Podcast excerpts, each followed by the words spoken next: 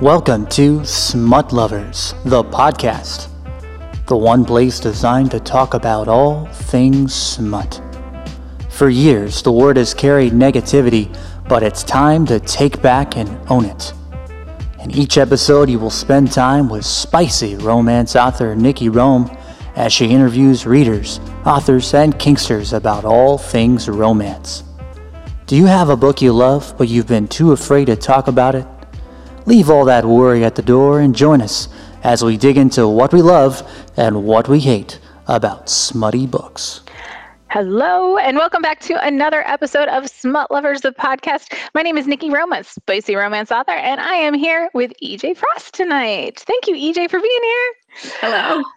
Let me tell you a little bit about her as we get started. Uh, so, lawyer by day, writer of Smut by night. Totally love that. Uh, she's an author of 10 published novels, several novellas, numerous short stories, and she writes characters that you want for your best friends and couples who would burn down the world for each other, as they sometimes do. I love it. Because, yeah, I mean, who doesn't love characters that do that? Absolutely. You want to go and have a coffee with them after they finish burning the world down. Absolutely, like besties for life. uh, it's great to have you. I'm so happy you're here tonight to chat with us a little bit about all the smutty things. So let's just jump right into it. Um, lawyer by day, writer by night, kind of curious. I mean, I was like financial wizard person in the day and then smut writer by night. So, I mean, it's natural. I feel like like people who have jobs like that, like you need some type of thing that is outlet. the exact opposite of what you do regularly. so when did you start writing all this money fun stuff? And was romance always a love for yours even as a reader? Or did you just kind of, oh, I, I, can already see your head shaking no? So, so tell me the story. no, I was a sci-fi girl. I oh read goodness. Dune when I was way too young at about eight and began and began yeah my reading journey through science fiction. And um, i i vaguely remember sort of my mid to later teens discovering that science fiction had this really smutty undertone to it that you could find if you kept poking away at it and the Gor novels in particular by john norman um, and then the the mida novels by sharon green were what finally opened my eyes to the fact that science fiction could get away with all of this really juicy, dirty stuff. It was great. It was totally great. Um, and so people would, I, I would get involved in these, you know, science fiction groups where we were writing and reading and, and together, and, and everybody would be reading, you know, Asimov and and Herbert and all this really like heavy, serious sci-fi, I'd be like, "Well, I just I want to read my Jo Clayton and my my John Norman over here in the corner and talk about you know how he chained her ankles together after he made her dance." so I always knew I knew from my teens that I had an interest in things that other people might not have uh, had an interest in, um, and I sort of developed that going into my 20s, I got a degree um, in English and philosophy, which is uniquely useless uh, if you ever want to be employed in a real job, um, and made my way to law school uh, after that as a way to support my family. Uh, law school taught me to write very well and to write very analytically, but not very creatively.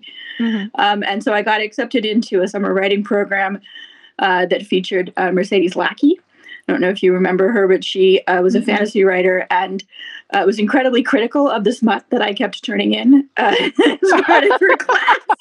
she did have some some sort of steamier scenes in her books, but she certainly wasn't impressed by the stuff that I was reading uh, writing.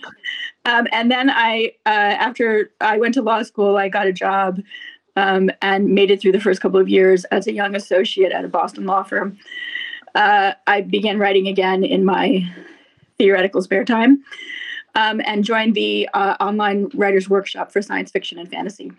Oh, wow. And I workshopped several novels there um, and got great feedback. And but again, my content was incredibly um, raunchy, spicy in comparison to what was being posted by other people. And so I finally got um, a, a critique by one of the resident editors of the workshop. And of course, they pulled my sex scene.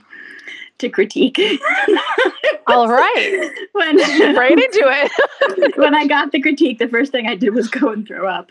Oh my um, goodness. I was so I was so nervous about critiquing my smut. Um, and then I got uh, in touch with a number of people on there who would become friends through the critiquing process, and they were all very supportive and encouraging. Um, and that led to me uh, publishing my first novel, Snowburn, wow. um, in 2014, which is science fiction with a ton of smut in it. Uh, they have a, a, dominant submissive relationship uh, in the book. And there are a lot of spanking scenes, and then the, the final scene, the final scene is a sort of a full on um, bondage and uh, spanking, and then a butt plug and all kinds of fun stuff. And that for science fiction, that was really sort of, particularly in 2014, before Ruby Dixon and and you know, various mm-hmm. people broke it open to uh, the spicier side of romance. Um, that was really uh, a little out there. Yeah. And I got a lot of blowback about it. This isn't science fiction. This is this is porn. And I was like, no, it's not. It's erotic romance. Um, right. Um, and that's when I really began thinking that maybe I was not in the right genre. Mm-hmm. So I looked around quite a bit and I talked to a lot of other authors, and they were like, You're writing romance. you may not think you're yeah. writing romance, but you are, in fact, writing romance. Um, and so I began reading more widely in the romance genre, and I've been reading urban fantasy anyway, because uh, that was something that uh, I sort of came out of sci-fi and began reading more and more women's fiction. Mm-hmm. Um, and so women writers like Jo Clayton um, and Ursula Le Guin took me into um, writers like Laurell K. Hamilton and mm-hmm. uh, Ilona Andrews. Mm-hmm. Um, and so I was reading a lot of urban fantasy, and it doesn't have, it doesn't always have a ton of smut in it, but there's mm-hmm. a lot of female experience mm-hmm. in those books and a lot of power relationships um, in those books, and that's what got me attracted, I would say, into the romance genre. I've I've read, well, I try to read about 200 books a year, so I've now read thousands of yeah. uh, romances, and I feel much more comfortable in the genre than I did when I published Snowburn. it was just a babe in the woods, thinking that I'm this was sure. all yeah, this was all fun and all normal. What an interesting journey to romance. I think you're probably one of the most unique ones we've had so far on the podcast.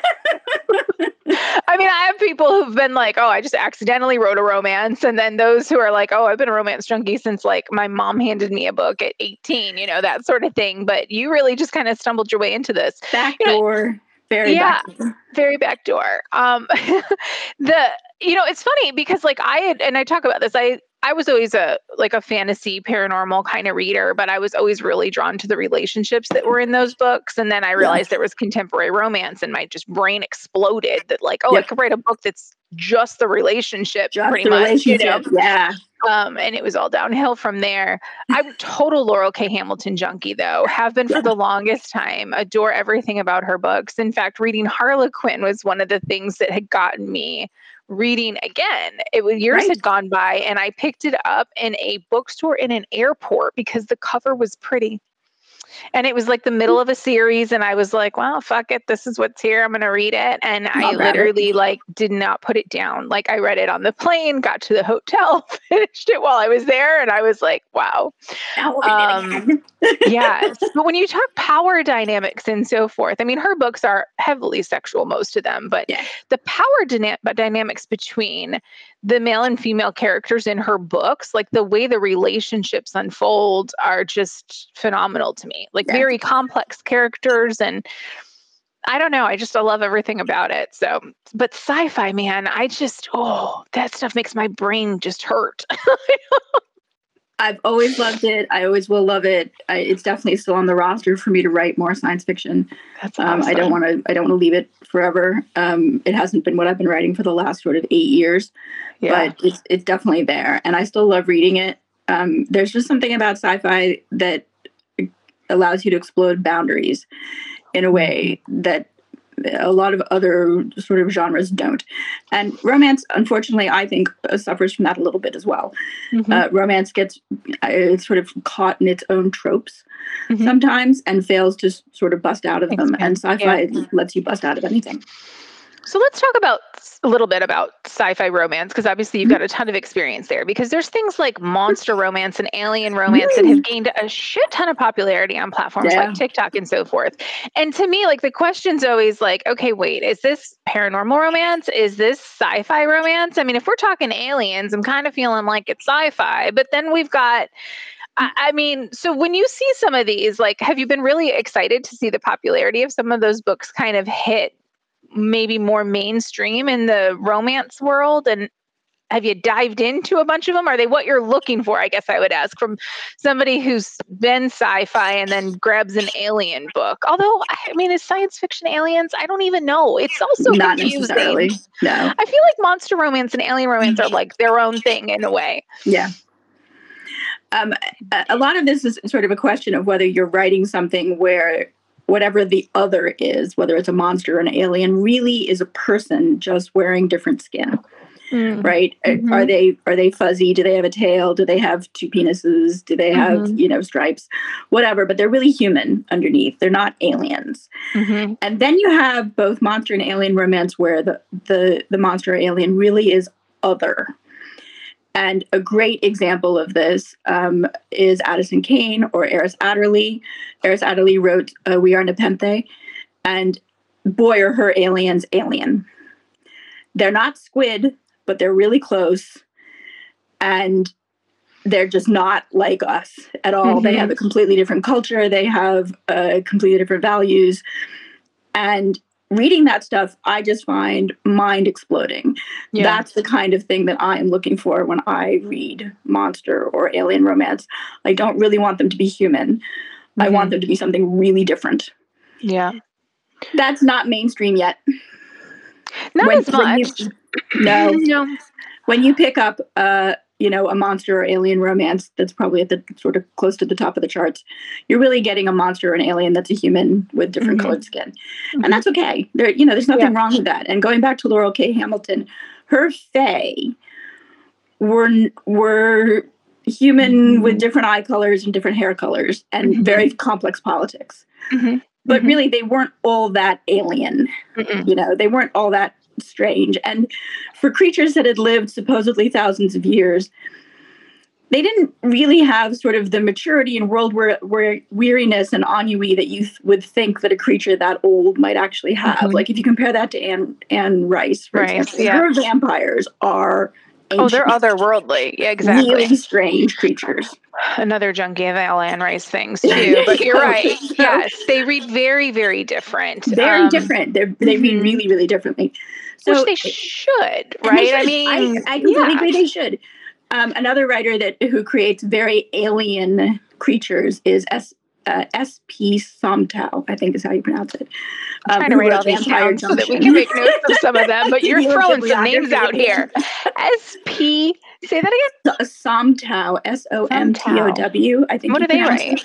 Um, Vampire Junction okay. is the book that they wrote, and it is really other they have a shape-shifting vampire who was castrated as a little boy right before he's made a vampire um, and he is weird like really mm-hmm. out there he's not human he shapeshifts into a shark at one point and eats his victim he's wow. he's really different yeah. really yeah. really different creature and that's the kind of stuff that i'm looking for right when i read sci-fi romance or monster romance that's what i want Mm-hmm. Um, and I kind of want that in my in my paranormal as well.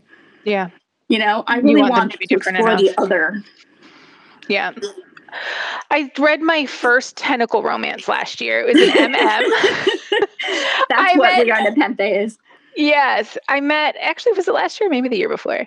Shae Montgomery is the author. She's a big MM romance author, and yep. um, I met her in Vegas at a conference, and she was like, "Just give it a try," and I was like, "Okay." We like, I'm gonna send you a book. I'm gonna tell you which one to read. I was like, "Okay," and her aliens are aliens, like alien. They are not of this world, very different culture.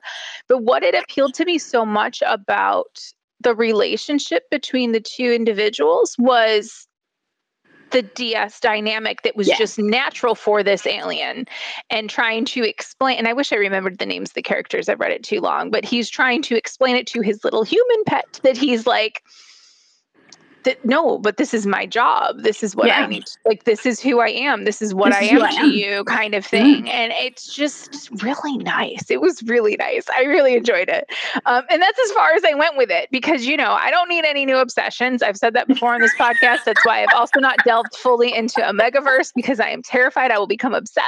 And I, oh, you'll be sucked down. Nope, I know. I know it'll be terrible. And then I'm going to want to write it. And then I'm going to be like, yeah, my whole world will just implode. So, no, I'm keeping it at an arm's length away right now.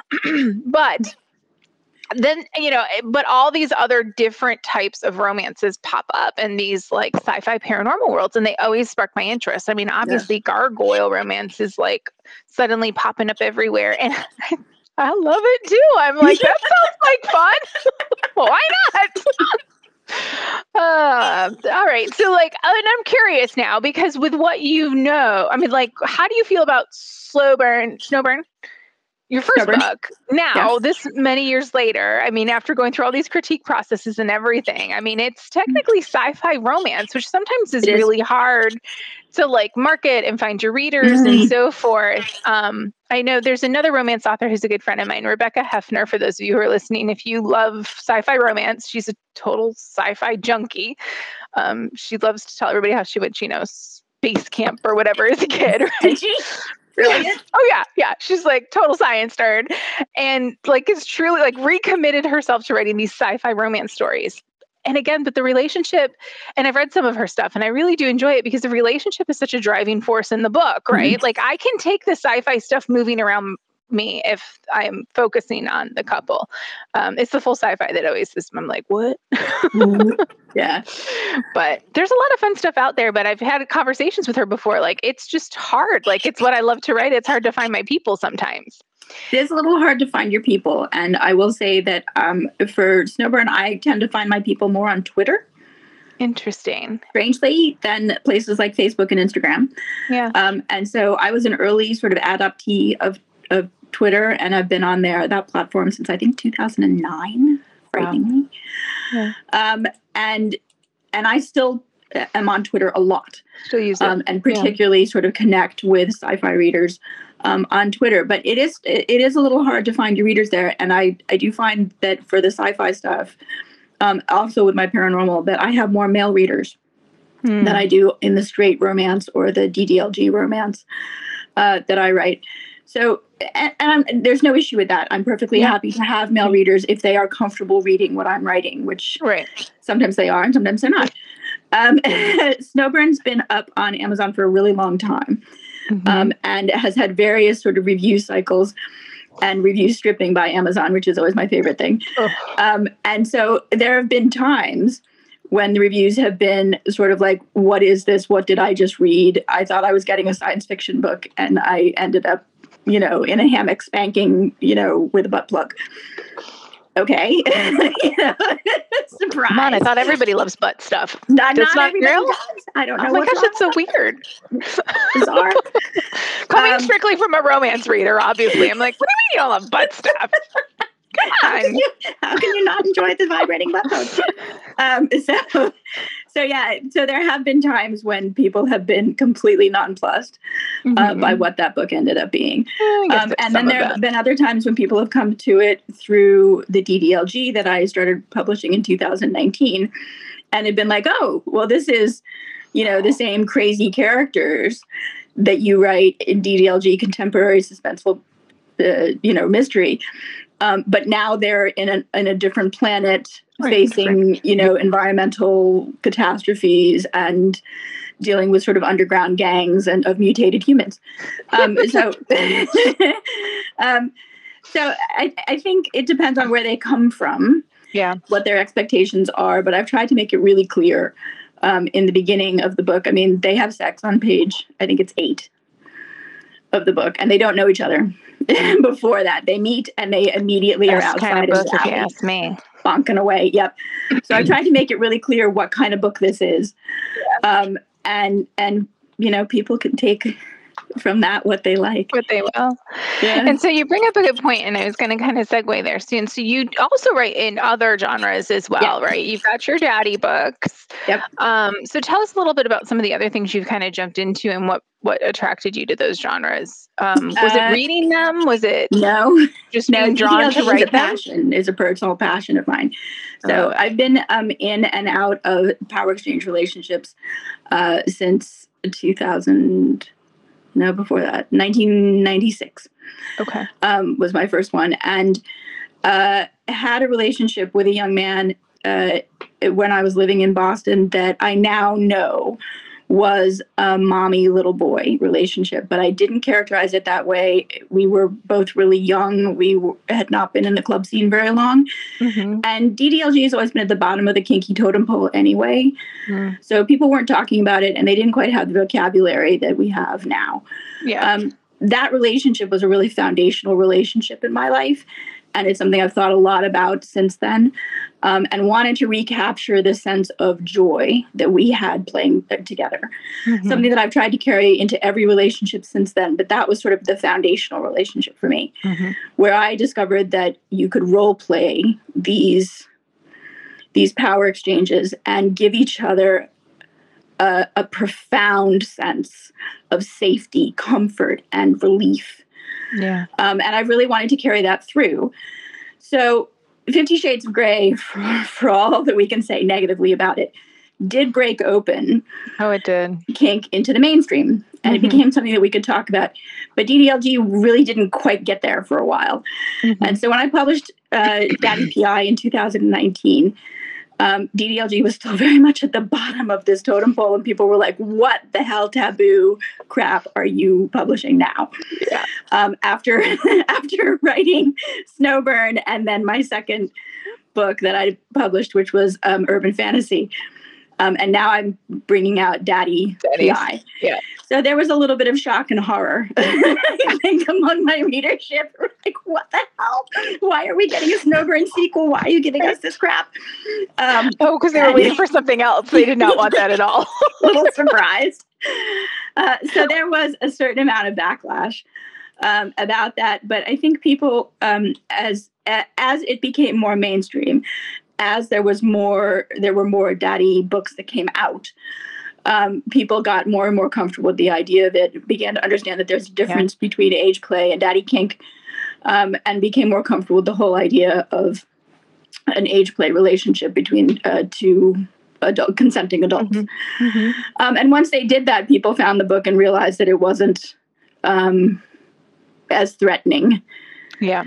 As they thought it might be, and and since then, I've had a lot of really positive feedback. But boy, 2019 was a rough old year. I can imagine. We've had quite a few daddy authors on the podcast so far. Um, many of them are going to be signing authors at the conference too. And Brilliant. I met some of them at Shameless and bought some of their books. Um, and I, and I did it specifically because I was one of those people that always struggled with that in Rome. I'm like, I just don't think I'm gonna like it. And I had picked up one or two over the years, and I was just very turned off by the whole thing. And um, and the first one I read was Pepper North's, um, yes. which now I've dug into some of Kate Oliver's and some of Becca Jameson's because, of course, I'm like, oh, give me all of it because it's fun, yeah. right? I mean, and I read dark romance and contemporary romance, so the the dynamic similar, but like real true age play scenes and that sort of thing, you don't see a lot of it. Sometimes you'll see your heroine calling them daddy, and there's some of that. But it was extremely different for me reading Pepper's book and being like, this is like a real like a whole book that's based on this premise of that yep. safety and caretaking of the little and i was just smitten with it i was like yeah. this was just too much fun um, and so i you know i as a reader personally jumping into some of these subgenres of romance i'm i you know i you, i'm always oh i'll read anything i'll read anything and then i try once or twice and i give up really easily so i was happy that you talked me into giving that one a go again but let's transition a little bit because this is you've written a lot of books, you've written a lot of novellas. Now, I met you because of our steamy one shots. Yeah. Um, and so I want to talk a little bit about the erotica shorts and kind of how that all came about and how you got into that because that's just fun. I have loved it it has been absolutely the best thing that happened to me last year, uh, discovering yeah. the Patreon platform and then the uh, the Patreon Steamy One Shot Hop mm-hmm. uh, were phenomenal for me. Um, I've always considered myself a novel writer. I've written uh, many more novels than I've actually published, but I have never written anything shorter than 80,000 words until wow. last year. A lot of words. uh, so, um, and I didn't think I had the skill. Um, and a lot of that was coming out of uh, the the writing workshops that I attended when I was in my t- 20s and, and early 30s, mm-hmm. which were so focused on writing novels. Mm-hmm. Um, it's to their detriment, I think, because I think yeah. there's so much to the short story form. Mm-hmm. There are things that you can do in a short story that you simply can't do in a novel, simply because mm-hmm. of length. Totally mm-hmm. different, you know, focus and and um, character development that you need to do in a short story than you can do in a novel. It also gets me back to sort of my beginnings. Um, when I was reading as a teenager, I, a lot of what I was reading was serialized. I mean, it, Asimov science fiction and fantasy, those magazines, they were serializing stories in all of those. Mm-hmm. Um, and so that's what I read. I read comic books until I was in my very early 30s. Mm-hmm. Um, and all of those stories were serialized as well. Yeah. Um, I was a very big reader of uh, a series called Mage, um, which was a comic book and, and became a graphic novel series, and then ElfQuest. It's funny. It's my husband um, has brought that up multiple times, and I he's like, "You would love this one." You really He's would. not been a comic reader in years, but he remembers it from when he was younger, and he's like, "You would love Mage." Matt Wagner is an awesome storyteller. He really is, and his characters are so out there, so quirky. Um, I I absolutely revere that guy as a storyteller. I think he's That's phenomenal. Awesome. Um, and he did a, another series called. Uh, I want to say it was called Gremlin. I don't think mm. that's quite right. Um, but it was much darker and it had Fae mm-hmm. uh, roaming around in it. And the Fae that he has are very much the same tradition that the Fae that I write are um, out of a Welsh uh, tradition rather than sort of a British or Scottish or, or Irish tradition. Um, and they're dark. They are nasty little creatures who are out to bargain away your souls. Um, and it's so much fun to read his stuff. But going back to this, to the steamy one shots, um, the storytelling, the short story form is really different than the novel form. And I'd never written it, never tried it, um, and wanted to thought that this was something that I needed in my writerly tool chest. So when I saw the uh, a post go up, I think in subscriptions for authors, I thought, you know what, I'm going to take this opportunity and and learn how to write short stories. Um, and I went back to Stephen King's On Writing, which is always my bible for all things writing related, uh, and read up there. I read up um, on a couple of different places about how to really write a short story. I pulled out the Bachman books. I don't know if you ever read those, but those mm-hmm. are Stephen King's very, very early short stories. Mm. And they are not good in a lot of ways. they are really not well written. But things like The Running Man and The Green Mile um, come out of those books. And yeah. so some of them are brilliant. They're just very uneven. Um, mm-hmm. So I mm-hmm. spent some time doing that. I read some short stories by Nancy A. Collins. I don't know if you ever read her, but she writes um, werewolf and vampire fiction. Um, really sort of old school, not very uh, mm-hmm. romantic, but very heavy on the sex. Um, very he- heavy on power dynamics. Um, and so I read her short stories as well, her collected short stories, and sort of reminded myself of the things that we had learned when I was uh, taking English class way back in high school about how you construct a short story. And then sort of unleashed myself on the poor people that wanted to give me money every month as my patrons wrote short stories. so I've now written about 40 short stories for them. Uh, they're collected into two ebooks, one that's out uh, already and one that's coming out at the end of the month. Um, and then a couple more short stories that will end up getting collected into box sets when the next Daddy PI box set comes out. Uh, those have been holiday novellas. Um, but yeah, I, it's been phenomenal. And the feedback yeah. that I've gotten from the patrons has absolutely blown me away. They've been so supportive. Um, and I, I struggle with the length that we're going for with those steamy one shots. I really have a lot of trouble Right I think you had some, some, chunky ones. I know. I really uh, but ones. to be fair, I, I kind of have two. So I found you guys when I was like battling the depths of burnout. Um, mm. And it was kind of one of those like, I'm never going to be able to write again things, but it's my job. So I have to yeah. things. And um, I too did not think I was capable of writing a short story because I struggle so much in, in the beginning writing novellas. Like every yes. time I'd be like, oh, this is going to be a novella, I would end up a book and a series. And I'm like, what is going on? I just can't do it. I can't do it in such a short period of time. And to be fair, my steamy one shots aren't really short stories. They're basically just fucking. But still, it's like 3,000 words of sex. I mean, there's a lot of stuff they got to do, right? Right. You got to get to the but fucking. And you got to finish the fucking. Exactly. There's some kind of aftercare usually, or, you know, I mean, um, I guess it's a story in its own way. I'm definitely not writing it the way you're supposed to write short stories. Right. I'm basically writing sex scenes.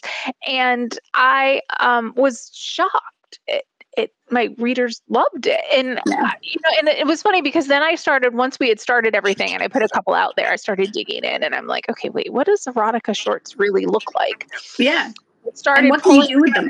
them? and like what is it what do you do with it and how do you get them out there and all this stuff and it is and i knew it was like a whole world of its own i've sat in a few different panels on erotica before and i've just been like oh, i don't know if i could battle all that you know i mean because it is it is tough like if you yeah. write erotica it is tough getting your stuff out here which is why i love the subscription platforms because of that right yeah we face um, so much less censorship on the subscription platforms than we do absolutely. on the mainstream platforms Absolutely. Um, and then as I delved into it, I realized the amount of people that were out there really just were writing what I was writing, right? But with yeah. even less emotion a lot of times. I know. Which I mean, I it's erotica, it's so like, of course that's all they're looking we're for. We're just screw on the page, yeah. Right, and but as somebody who wrote long form books for so long, like it was hard for me as I'm writing the internal voice. Like mm-hmm. I needed some of that in it. Um, and I loved it. Like it got me writing again. And I mean, I have what, like 15 now, and they're all out in like multiple forms. And it's been a ton of fun writing them. Um, I do find it's like the one thing on the list that gets dropped every week, though. Oh, no. the week goes crazy. Which I mean, as you know, my Saturdays are terrible. We used to do our spin. I'd immediately write my story. I'd edit it towards the end of the week. Like I had my system in place, and my kid wanted to play baseball, and everything turned to shit. But that's finally done. Um, but I love the community of it too. I yes. love like the. Other, I mean, it's a group of authors. We all write steamy one shots. We all post them once a week. Uh, you know, and they're fun. I mean, and I think I had shared this in our chat. Like the our our fainting goat one is like one of my hilarious favorites. Hilarious. Everybody loves it. that. Yeah, everybody loves and that story. I'm like, okay, you know, because you never know what the wheel's going to give you. So for those of you who are listening and aren't familiar with it, there's a list of different writing prompts, and so EJ hosts a spin for us every Saturday morning or Saturday afternoon, and we get on and you she pushes a button and we got to write whatever it gives us. and I wrote my first 15, all were supposed to take place or have to do with the pendulum, which is the club in one of my series. Yep. And that was tough. That I'm not going to lie. I'm like, how am I going to make a dressing room scene for a kink club? Doesn't always work. They don't always fit. It doesn't. It doesn't. And they were designed um, to. They're designed to push you a little bit and make you are. try to take something on that maybe you haven't done before and it's fun. It really is. It's been really enjoyable. And so, you know, I look forward to seeing what it is every Saturday, even though I'm so far behind in writing them. I'm so far behind. I think I'm like two or three weeks, but it feels like forever. Cause you know, when you do it, it once you've dropped a week, it does feel begin. I'm like, oh no, I'm never gonna make it up again. Um, but they've been a blast and readers have enjoyed them. And, you know, I think there's a lot of different ways about going about it too. Um, cause there's some that, you know, you write characters that are often in your world, correct? They already all in my world. All in yeah. your world. Yeah. And my characters are all predominantly new. I mean, each part of the collection, there's, you know, always one character, one couple that pops back up again. And that's fun. Um, but do you find it difficult jumping back into the brains of these characters that maybe have been in a book from a while ago? Yes. Yeah. Uh, I'm I'm uh, stacking the challenges for myself just because you know i mean how high can you pile it before the weight crushes you underneath and it just sitting so, right for 48 hours straight absolutely um, never done short stories before Uh, never had anybody be involved in my writing process before. I've always been really isolationist uh, as to my yeah. writing process, um, and never written outside the sort of main couple of a series. So mm-hmm. my books previously have always focused on a couple and then sort of gone through their adventures together, and certainly that the Daddy PI book books have. Um, so just to uh, it, like you know stack it high for myself, uh, short stories to a writing prompt, which I've never done before, allowing my patrons to decide who was going to be in each short. I want to talk about that. Why not? You know, let's just go for it.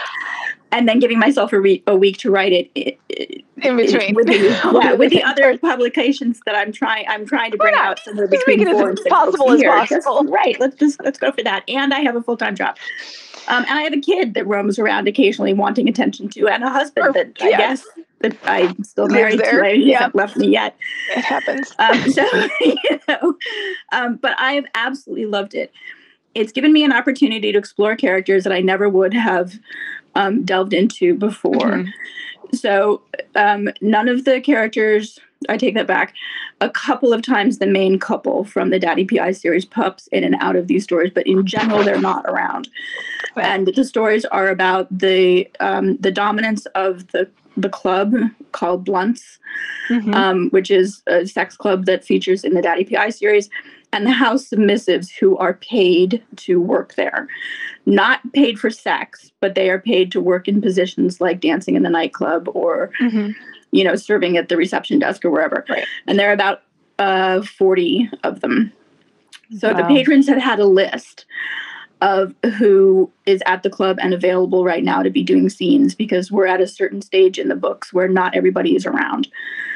Um, and they picked from that and just sort of thrown it at me. And so I have to match those characters to the prompt and somehow write a story about them. And I only have a week to do it. and I, we have a really limited uh, word count. I don't know if you've talked about this before, but our word count's supposed to max out at 1,500 words. Yeah. never I'm not sure I've ever written one for 1,500. No, Mine are typically between one. two and 3,000, I think. Yeah. Um, there might be a couple that have been on the shorter side. But for the readers that are listening, and I know this is something that until I really got into subscription type reading, I had no idea as a reader that, that authors have platforms out there like you have where you are taking in your readers' direction Yep. recommendations yep. and so forth about what these stories are going to look like. Um, and so I want to talk a little bit about how that relationship between you and your readers has developed since that's happened, because that's, I mean, I give you credit um because i don't you think i'm crazy. I know you do. It's fine. It's okay. i just i, I am a total pantser and we have talked about this on this on the mm. podcast before. Like i'm writing in a trance and there are times where i'm like wait what was this scene even supposed to be about when oh, i started it? You know right. like to be able to stick to something a reader was looking for or recommending would make me terrified. But how has that kind of developed the relationship between you and your readers? Because i imagine they become super freaking loyal if you're writing the characters they're looking for uh, it is you know in in the olden days uh, the whole idea of patronage was that a patron would pay an artist to do the thing that the patron wanted them to do and whether that mm-hmm. was paint them mm-hmm. a portrait of themselves or paint you know a statue that they wanted in their house that was the fundamental start of patronage and i think we've come back to that certainly with my patreon because I am almost writing commission stories at this point. Yeah. Um, they get to decide which characters they are in it, and they give me often a very uh, not even vague, but just sort of general outlines of how the mm-hmm. story, you know, might go, what they might want to see in it, where it's set, what time it's set, because we've only got three months between the, um, the Daddy PI 2 and Daddy PI 3, which is coming out this year. And that's when all of these short stories are taking place. So they have to take place within a frame of time um, between sort of big events in the Daddy PI uh, timeline. And it's been awesome. Yeah. There's no other word for it other than being awesome. It's a collaborative writing effort almost. Um, for the first time ever. I've never done collaborations before, and mm-hmm. I, I love it. I love throwing ideas at them and having them spit thoughts back at me. Um, I have a meeting with them once a month uh, with the $25 and up uh, patron tiers. And I meet with them in Zoom calls once a month. And we talk about the stories that I've written the past month and where they're going and what we're doing. And it's so been so cool. so How many fun. authors do things like this? I mean, I know there's some that are out there, there, but you really take a lot of time to really develop what they're looking for in a story. And that's yeah. just so awesome. Um, there have been moments when it's felt too directive, mm. I will mm. say. And I kind of sort of settled that with myself by saying, okay, I'm going to let the Daddy PI series do that because I have very devoted readers to that series. Mm-hmm. Readers who are deeply invested in the characters. And I think that's that's a byproduct not so much of my brilliant writing, although I'd love it to be that, um, but rather it's a byproduct of the power dynamic. Um, mm. Readers are tremendously protective of the littles in these books yeah. either because I identify with them or because they feel sort of a paternal sense mm-hmm. Um, mm-hmm. about them. But uh, I've noticed that if you do something to a little in this book, you boy, you better be careful yeah. about what you do and how you do it because readers become really, really upset um, if something bad happens to a little. So, um, in in that sense, I have readers who are deeply devoted uh, to this series in particular and and not so much my other series, which is fine. Totally fine. So at any given time, I'm writing the Daddy PI series. I'm writing um, a, a, paranormal series called Teddy's Boys. Um, and I'm kind of going back to the other books that I wrote before any of this started and finishing those as well. Um, so with the Teddy's Boys series, I don't feel any compunction about involving readers in my process. Mm-hmm. I'm writing that series. I'm writing it to be serialized um, on platforms like Radish and and Ream, mm-hmm. uh, which you might have talked about a bit too. Um, so that that's those are releasing chapter by chapter or episode by episode, however one you, yeah. you want to look at it. Um, but I don't involve readers in that one at yeah. all. That's purely mine to express whatever's going on in my head uh, at the moment. Uh, but the Daddy PI thing has almost become a collaborative community at this point. It's so neat. It really is. I love it. It's been great. Ah, so tell us what you, what you've got coming in next. You said you got Daddy PI three coming. Is that for what, what are we? What I have coming up next? What's happening in your world in the future? Big year, big year. So the next thing that's coming out is the second volume of the short stories uh, okay. called Blunt's Tales two. Um, Blunt's Tales one. Despite us writing to prompts and me not knowing what the heck I was doing, ended up having a story arc to it. The 13 mm. stories work in a time frame so that there's stuff that happens at the end of Daddy PI point 2.0 um, where the the subs at the at the club are feeling undervalued and unloved um, and it gets much worse mm. through Blunt's Tales volume 1.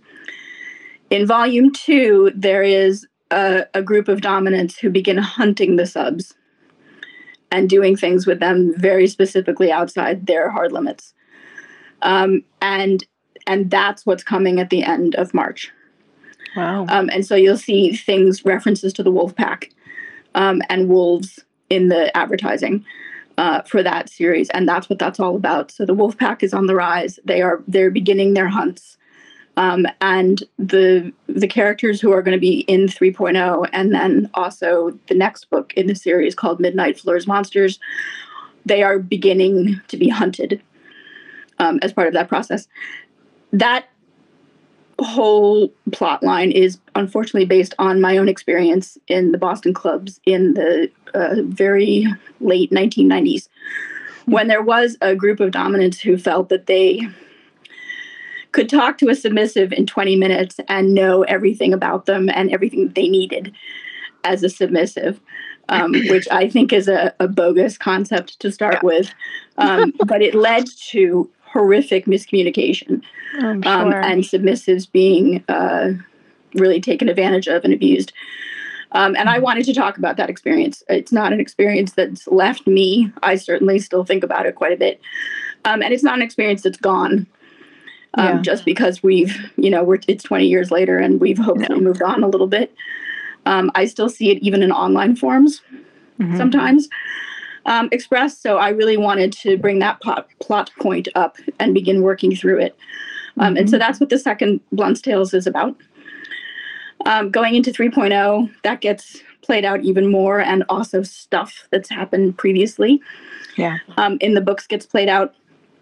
Um, and then Midnight Floors Monsters will come hopefully towards the end of the year and finish that whole plot arc, um, but with a different a different threesome. That book oh. is going to be a dominant and his two submissives. So that's what's happening in the Daddy PI world. Um, I have told my readers and my patrons uh, that 3.0 will be the last book um, featuring the central couple um, mm-hmm. from the Daddy PI world, Logan and Emily. That said, deal. uh, yeah, no one's happy. no one's happy. yeah. Um, but, you know, there comes a point in time when I think you have to get to it, it, there either is going to be a happy ending for these characters or something is going to happen where it's not a happy ending for them. Right. And these characters have had sort of mini happy endings as we've gone along. Each mm-hmm. book ends is is designed to be a complete mystery mm-hmm. with an ending, a satisfying ending, and a happy ending. Um, but we're now to the point where they're getting to the babies. And we have to decide if they're going to stay together and have their babies right. together or if they're not and and I this it's a romance. You know, there's going to be a happy ending for this, and I want to resolve all the plot points, and then I want to move on with other characters. But they're going to stick around. They're not going anywhere. Right. Um, and the hero is always going to have a very major, you know, role at Blunts um, as the master of training. So they're not they're not disappearing. Um, but I think this is the last book that's about the two of them, and then there'll be spin-offs um, from there because we now have a cast of a hundred supporting characters who have been in these mini one shots, and many of them would like their own book.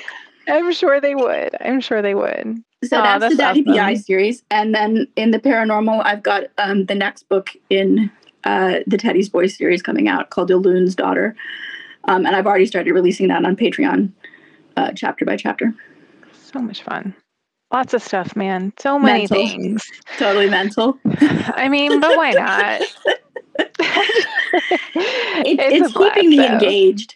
Um, yeah. I was talking to my parents over the weekend, and my dad uh, has always been a very um, busy person. And mm-hmm. at 84, he's still very busy mentally.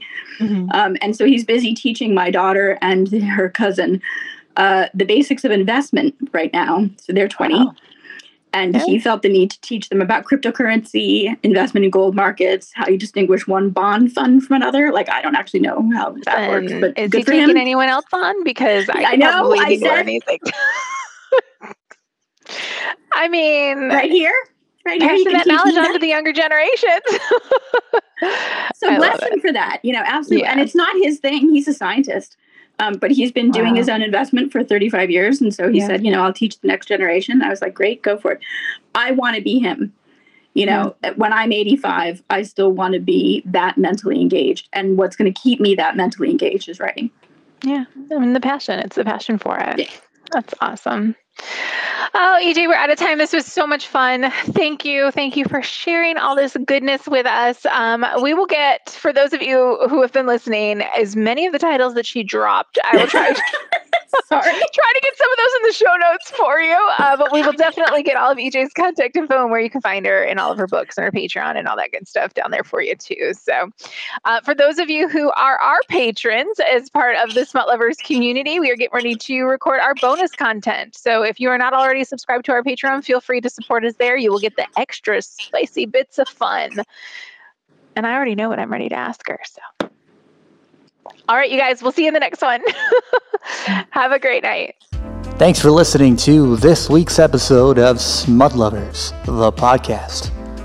For more content, be sure to join our Patreon for an extra kinky 15 minutes with today's guest. Also, don't forget to subscribe and visit us at smutlovers.org. Until next time, happy reading.